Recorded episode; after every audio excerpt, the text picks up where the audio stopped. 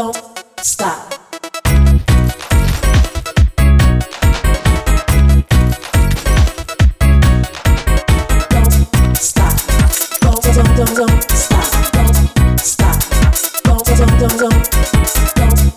嗨，大家好，我是沙大白，欢迎大家来到我们的必胜创业女王的十堂失败课。对，我们还是邀请到我们的这个创业女王哦，维尼来跟我们分享这十堂课。呃，上次的节目我们有提到一本书嘛，叫做呃《Small Giants Giants》，嗯哼，就是对，小是我故意的这一本书。他这本书里面有讲到一段哦，他说一个成功稳定的一个企业哦，它会有一个魔咒。那这个魔咒指的是一家公司的魅力。当然有一个有魅力的领导人，让人希望追随他。那有一间有魅力的公司，让人想要成为其中的一份子。可是这个魔咒啊，其实并非是一成不变，而且相对来说，呃，也不是非常容易达到这样子的魔咒，因为它跟很多人的信念是有关系的。所以今天维尼是不是要来跟我们分享，要怎么样让这个魔咒，或是让我们如何建立一家呃公司？是有魅力的，然后让我们成为一个有魅力的领导人。嗯，还蛮特别的。你说它是一个魔咒，但我觉得它是一个 magic。呃，首先大家好，我是维尼，呃，很开心又在这边跟大家见面，呃，听众见面。嗯，今天与其说要怎么样去做到，呃，让你能够真正是，嗯。让自己的创业更有有魅力，我倒觉得说啊，像是我们这一集的时候开始就有讲说，为什么想要从失败当中来做一个开头，是因因为其实很多，我我觉得我们在一个非常特别的一个年代，就是我们其实已经有很多的前人去做了很多我们想做的事情，对。然后以前的话呢，因为没有这一些统计值，或者是没有这些数据，我们必须要自己去去撞墙，或者去揣摩。对对对对。现在有那么多人已经做过曾经你想要做过的事情，或者是呢想要去做同样的一个模式，但是有可能会成功，也有可能会失败。没错。我们当然两个都要学。成功的地方我们可以学习到他怎么样去做成功的一个魔法，或者是他今天要怎么样做一个取景。但是失败的地方，你觉得也不能小看啊。因为失败的地方，它可以让你知道说，他到底做了什么样子的一个一个呃 experiment 实验。嗯，我们不能讲说它是失败，应该是说在人生上面实验嘛。那这个实验当中呢的结果可能是这样子。那我们可能会看到它的整个路径。没错，你可以看到它的路径当中，它从哪一个地方开始，然后它中间碰了什么样子的事情，它的结果是什么？嗯，你自己去看一下，说，哎，这个东西是不是跟我现在走的这个方向是一样的？那如果是他这样子走的话，走出了一个失败的路，那我是不是能够再转向一下？所以我觉得去看失败并不是，嗯、没错。所以我们讲说什么失败是成功之母，真的去学习他的一个、嗯、一个呃实验值，才能够让我们知道说我们要怎么样去让我们的成功更有效率。我觉得，哇，所以今天我们要来谈的主题就是提高创业的成功率，对不对？嗯嗯，可以这样说。虽然说我们讲说提高创业的成功率，那我们先从创业的失败的主因来讲起好了。好，那我在这边呢，呃，跟大家提了七个主因。这个七个主因呢，它基本上不是只有就随便乱讲的哈，它其实是经过了公家跟私立的统计，那同一个时间也是我自己自身的一些经验之后，我把它放在一起。跟大家一起来做个分享。嗯，创业女王就代表的是实验女王，就对了。哎，可以这么说嘛，对不对？我们已经在人生当中实验了很久了，实验家精神，也并没有讲说一定是目前是成功的。这条路不知道到时候走到哪里去也不知道，对，对不对？没错。成功其实只是一种现象而已，它中间经过的过程，那可真的是有很多东西可以谈啊。对，然后尤其是像是我们刚刚讲说，你你说这些人为什么是什么呃人生的成功组哦，是不是这样讲？哎，胜利组，胜利组，对对对对，那当然，如果说他今天有有家人或者是有有后台的话，那当然另当别论。当然，但你看到很多的人啊，其实就像我们一般一般平民百姓嘛，有些人他的成功，你只有看到他的表面是成功，你不知道他背后其实付出了多少代价。对，嗯。所以我们来看一下这创业七大主因哈。好，他没有说是哪一个特别的呃重要或者是次重要，但我想要先把这七大主因先讲过了之后，然后我们再一一来讲一下细细节部分。OK，也就是说，呃，这失败七个主因在我们的创业过程当中是越少越好吧？但我觉得这些啊，都是不管说你今天在做什么样的创业，或者在每一个领域都有可能会碰到的，嗯，呃，挑战或者是一个瓶颈关卡。对，那如果说这个挑战跟一个瓶颈或一个关卡，你能够过了这个关卡，那你成功了。如果说你没有办法跳过这样子的关卡的话，它有可能是你。没有办法达到你最终目的的一个、嗯、一个呃死角。对，那哪七个主因呢？开、嗯，呃，首先我觉得最常看到的状况就是很多人没有办法做资金的管理，啊、所以呢，这个资金管理当中啊，包含了事先的募资，嗯，对，包含了这个募资当中钱哪里来？对，对啊，谁出钱？没错，我刚好正要讲说。这个资金的摄入的人事物又是谁？嗯，然后呃，还有你需不需要去做一些贷款上面的事情？哦，有些人对于贷款这件事情特别的反感，有些人觉得说，哦，我干嘛要用自己的钱呢？嗯，那个什么富爸穷爸爸不是说用人家的钱是最快的吗？嗯，你要还得出来啊，你那现金流不能断流哎。所以我们说那个 leverage 要、嗯、要要是平衡的嘛。那所以你刚开始的时候，你要创业之前，这个钱要从哪来？这是一个很重要的事情。再来就是你开始经营了之后，你总要有营运上面的支出吧？嗯，所以呢，营运当中的一些收入跟支出，导致出来了一个非常现实的每个月的现金流。对，所以。现金流是所有创业、所有的生意当中的最主要的主干。嗯、那看过很多，呃，很多人因为说在现金流上面处理不是很好，导致说就整家公司就不见了。嗯，这里要快速的讲一个例子。哦、之前在台北不是有一个非常有名的，嗯，呃，健身房叫亚历山大。哇，天啊，好久以前的事情哦。嗯嗯，对，没错。但亚历山大 在那个年代的时候，是不是真的就是突然之间窜起？台湾的健身房的龙头吧，那时候。对，而且他是真的是把整个健身房的事业或者是整个市场打开了一个非常重要的，而且很多场馆都设在那个县市的精华地段。没错，没错，嗯，有点像是麦当劳的那种管理方式，你不觉得？哎，我没去过，因为那时候我年纪还小。哦，是最好是，真的啦，我没有去过。但我们那时候开始就在外面漂配了，有没有？然后就时常就会在台北我在那边 到处串流。高雄，我那个时间刚好是在大学快毕业的时候，然后呢，那个时间点，嗯，亚历山大都是在什么中校东路？对啊，都是精华地段。高雄也是啊，都在那个最最贵的地段里面设那个场馆。你会发现每次啊经过他们那边的时候，哦，冷气这样吹的好爽，然后它一定会有那个味道，让你就会觉得很想进去。然后呢，那边的人每个人穿的那个制服啊，就会让你觉得哦，我也要跟着他们一起进去运动。然后音乐放着之大声，让你就每个人都会很嗨，有没有？所有的这一些 elements 都 有。讲的夜店吧？我觉得他们某一个程度上面来讲，也是把它经营的像是夜店一样啊。哦。对啊，club 的感觉。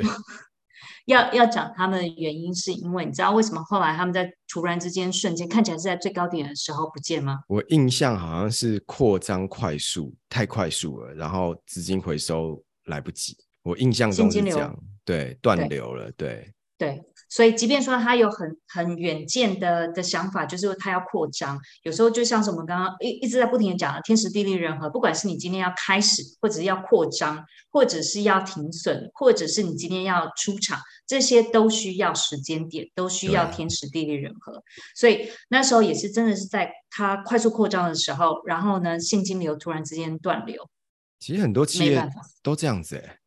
嗯，很多企业真的都是因为扩张，嗯、盲目的扩张啦。像像呃，我自己也有一个亲身的例子哦，在他一开始他们是做寿司的，苏喜做寿司的。他一开始就只是在一个小摊子在做，然后后来就在呃，也是高雄市的一个比较精华的地段，就开了从一个小摊子，然后变成一个餐厅。然后后来很快的时间，哦，然后他们又到了这个凤山，就是高雄一个新的呃，算是一个新兴的地区，又去开了第二间店，那规模又比第二间第一第一间更大。对。然后那个第二间店，所以很快就撑不起来。对，然后导致呢，嗯、因为资资金的关系，因为我跟股东是是他们是朋友啊，一开始这家店其实真的品质。呃，我觉得很棒，但是自从它扩点了，盲目的扩张之后，老实讲，它本店的东西，我后来也很少去吃，我基本上就只去过一次。之后，我以前是常常去，然后之后就，嗯、因为他整个被他的那个财务给拖累了。嗯，那新开地方是在一个就是高雄的凤山的一个新的从化区哦，大家都知道那文山特区的东西，呃，地价贵，房价贵，所以当然物价也就跟着贵。可是相对来说，嗯我侧面了解啦，也是就是因为资金的压力，后来新开那家店没了，啊，本店的东西品质也变、嗯、变差了，哦，所以后来就只剩下本店还活着，嗯、所以也是有这种情况的、啊，盲、嗯、目的扩张，真的真的。然后你看到，如果说今天你创业创业，如果没有思考到金钱的部分，就像我们上期来讲的。那你要怎么样去支撑？即便说你有多、嗯、多好的灵魂，即便说你今天有多好的人才或者一些产品，你不知道要怎么样行销，你不知道怎么样去销售，你不知道怎么样把钱拿进来，然后去管理它，对，你还是一样到最后是空。所以这个啊，就会导入到我们之前跟之后要讲到的金钱信念的部分。嗯、所以我把它先把它讲在这边。上一季的部分。那第二个失败的主因呢？啊、呃，我觉得非常重要的就是你创业的合伙人是谁，所以跟创业合伙人不合，哦、这个是我切身之痛。对，我们可以呃，记得应该今年的新年节目，我们访问的就是维尼他的切身之痛。真的真的，所以你看哦，大部分人呢创业，呃，你要么你就是一个人创业，要么呢你可能就会找志同道合的朋友，对，通常是后面这一种。对，或者是你可能把家人也拉进来，对，太太啊来帮你管账啊，妈爸爸妈妈来帮你包水果啊，什么什么的都来了，然后把全家人都带进来之后，每个人都有自己的个性，每个人都有看事情的想法，对，到最后的时候呢，不是只是做创业而已，你是把所有的一些情绪跟所有的一些关系全部都纠结在一起。嗯，对，所以嗯，在创业合伙人当中啊，我们一直说你要找一个 like-minded，就是跟你的想法是一样的。他跟你即便是同生的父母，不见得他跟你的想法是一样的。哦、然后或者是他跟你是同样是。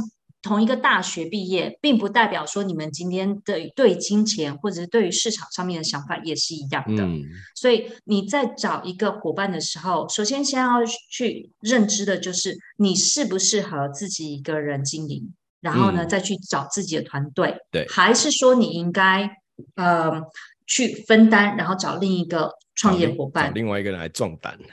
嘿，hey, 找另一个，因为有时候真的是就像是我们说，呃，一个一个关系当中，可能说是互补嘛，对不对？对对。你可能说在财务上面特别好，但是那个人对于技术上面也特别好，那这样子的话，你可能会擦出一些不同的火花。但同一个时间，会不会是因为这个这两个人的想法那么的不同，或者是呢领域那么的不同，你要怎么样沟通？那反而又产生了另一个问题了。尤其台湾人不太爱沟通，他们认为沟通就是在吵架。嗯 没错，很难很难理性的 沟通。你在讲什么吗？没有啊，没有啊。我讲真的，很多很多人都觉得吵架是在沟通，没有吵架是在破坏彼此的信任度。沟通是理性的坐下来，嗯、然后带着你认为的资料或者是解决方案，那才叫做沟通。嗯，这让我想到昨天在看新闻的时候，然后看到 crypto 嗯的市场整个大崩盘嘛。嗯，然后呢，嗯、我我跟我先生在分享说，我看 crypto 啊，嗯、我一直都，你你要每集都要问我吗？对啊，是我结婚了。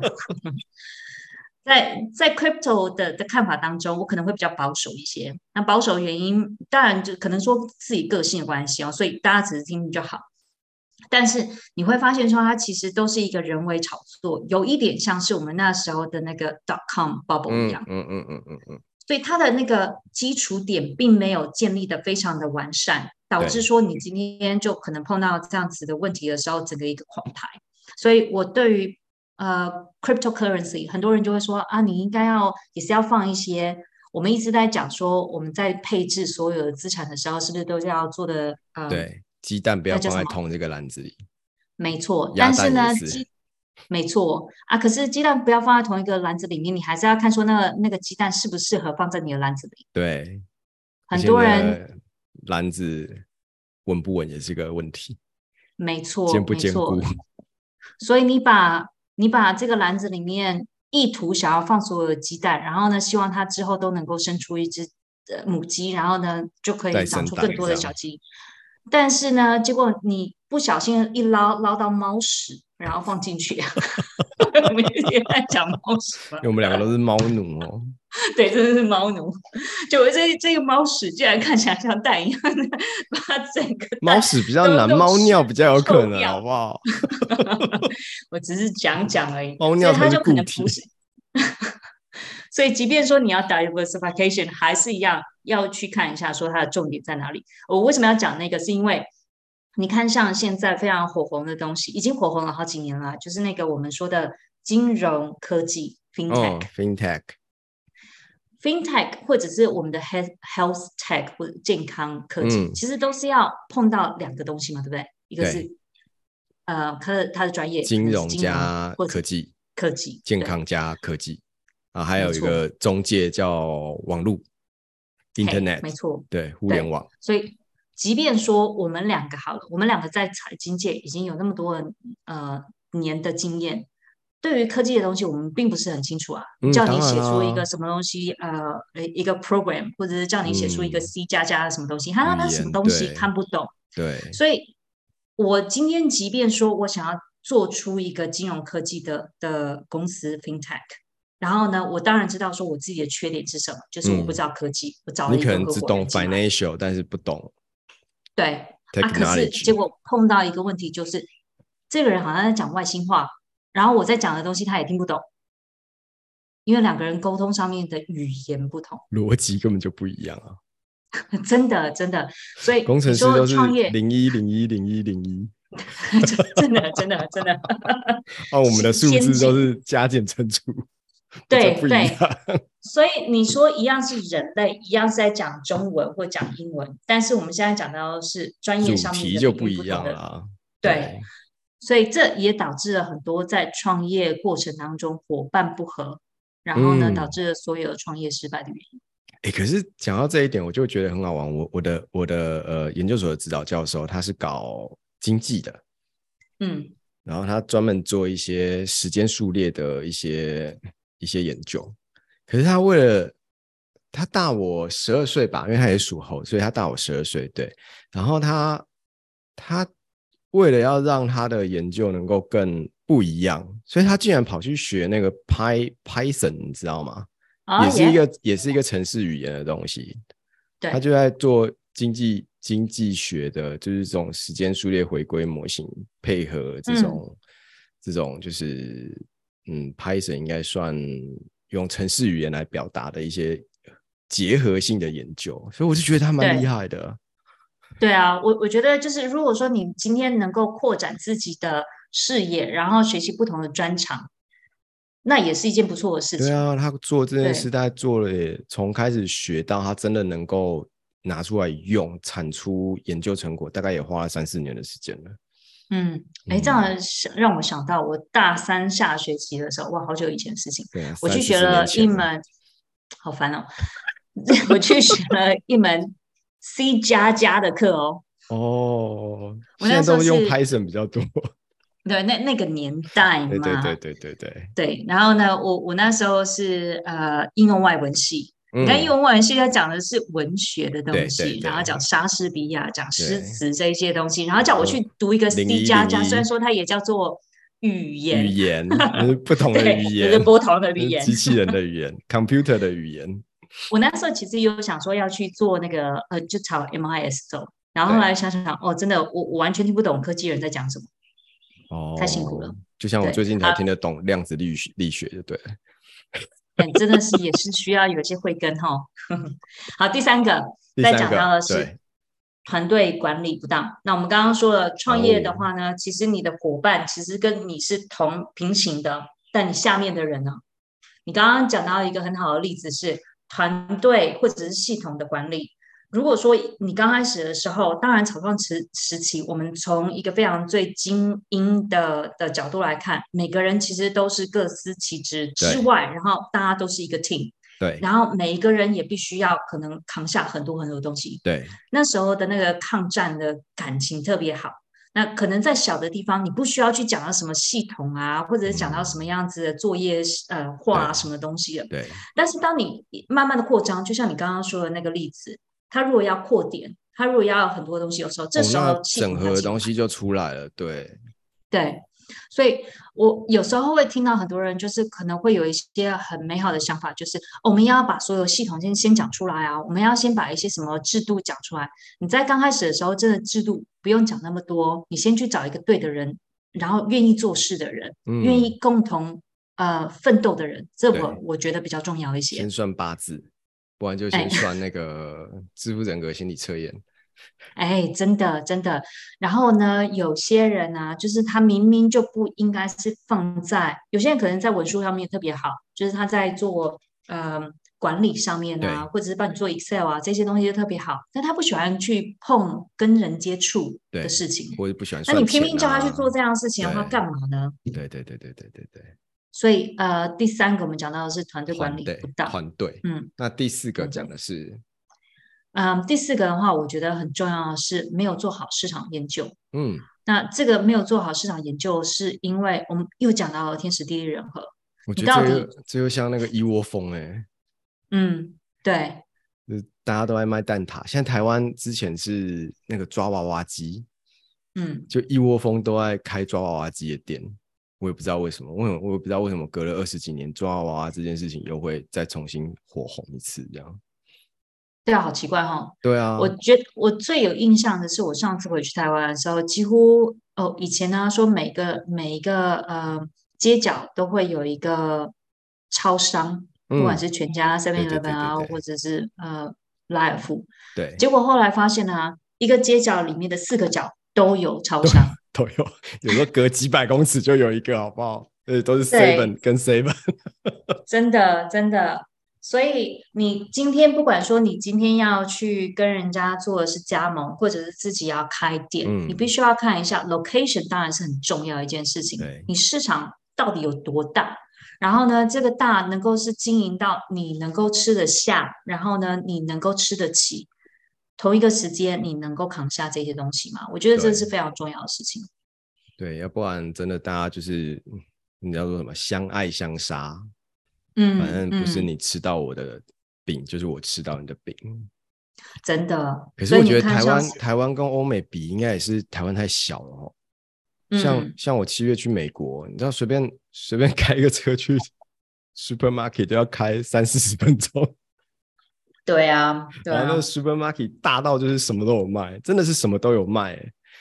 对，嗯、然后再开三四十分钟回到住的地方，所以我觉得可能也是东西方这个 环境上的差别啦。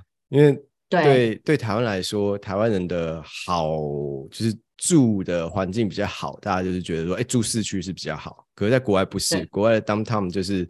哇，到了晚上就很恐怖这样子，然后大家都反而是住郊区。嗯、我那天跟呃我朋友刚好从从台湾来布里斯本这边出差，然后呢，我就跟他讲说，你要喝咖啡的话，赶快，因为他差不多是十一点、十二点的时候就就到了。然后我说你要喝咖啡的话，三点之前还可以。对。然后我说什么意思啊？三点之前？我说三点之后咖啡店就关门了。对。他说。三点之后，咖啡店要关门，那在听什么？像美国的百货公司，呃，有一天去吃，我刚好在西雅图的最后一呃最后一个晚上，然后因为是呃就是就是因为住住 downtown 啦，但是大家不要把台湾的 downtown 跟美国的 downtown 想在一起，美国当趟就是大概四五点之后下班之后，那个就是变成空城，所以晚上的生活就是、嗯、对，就是就是一堆很奇怪的人会统治那边，是游民啊，或者是独宠啊这样子。就是晚上是他们，他们才是当趟的主人，所以他们的百货公司 大概六点多就关门了，所以要赶在五点多去吃，吃完晚餐就要赶快回饭店了。真的，真的。那一天呢、啊？那一天我跟我朋友来的时候，我们两个就很开心，因为已经嗯二十多年没有见面了。对。然后我们就在餐厅里面吃，吃了一整个下午的午餐。嗯。然后我就说。哎、欸、啊，那这样子的话，等一下你如果要买一些东西的话，赶快去商店，因为五点关门了。对对对对对。然后他说怎么可能？那如果说我们今天去那个什么呃 Queen Street Shopping Mall 的话，应该可以。我说嗯，也没有。呃，Good luck。所以后来我就带他去了。带他去了之后呢，连下面的那个美食城都关门，好不好？对啊，所以国外生活跟台湾是不一样哦。白。对，就是西方社会的国家真的是很早就下班了。对，但是这边要讲的市场研究啊，并没有说我们就一直说呃西方的模式或者西方的方式就特别好。毕竟我们刚刚讲到一个非常重要的重点，就是这个市场小，然后呢市场小之外它是密集的，对，所以呢并没有说在这个密集的状况之下，你不需要有那么多的店。假设说你旁边这一家这一家呃。大楼总共一百户人家，跟呃隔壁的那个那个区块，可能就只有一个大楼，只有十户人家，嗯，就有差那么大，这也是一个不同的市场。对，所以我们在这边讲到市场，除了说 location 之外，还有你必须要看一下，就是它的需求到底大不大？对，规模啦，嗯，市场的规模。对，然后呢，再来呃第五个的话，就是没有完整的创业目标跟计划。嗯，这我觉得啊，就在讲到是研究，然后跟准备的部分。对，嗯，举一个例子，前一阵子呢，在跟一个学生在讲话，然后呢，学员在聊天，然后呢，学员就说，嗯，他哥哥最近当完兵了之后，然后呢，被兵变，四个月还会被兵变哦？对啊，怎么会吼？好了，就。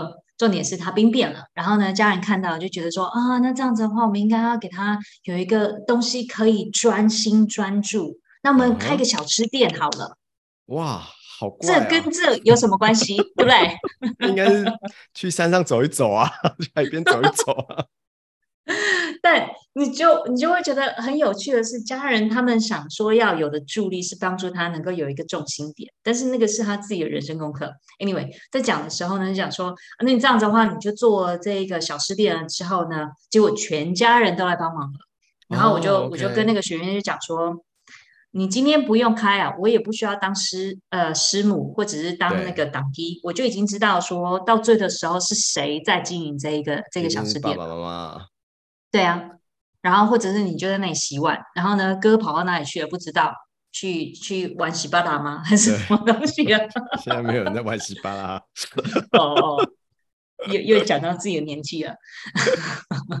所以创业的目标跟目的是什么？很多人可能说，对，我为什么我就是不爽现在的老板，我不想要再继续当人家九朝九晚五的工作。或者是呢，我不想要，呃，我想要去证明说我可以做些东西。你今天的目的，嗯、然后呢，你最后最终的目标要达到什么，你都完全都没有思考的话，那当然，在这样子的一个状况之下，跟这样的情境之下，你要成功其实很难，因为你根本不知道成功叫什么。对。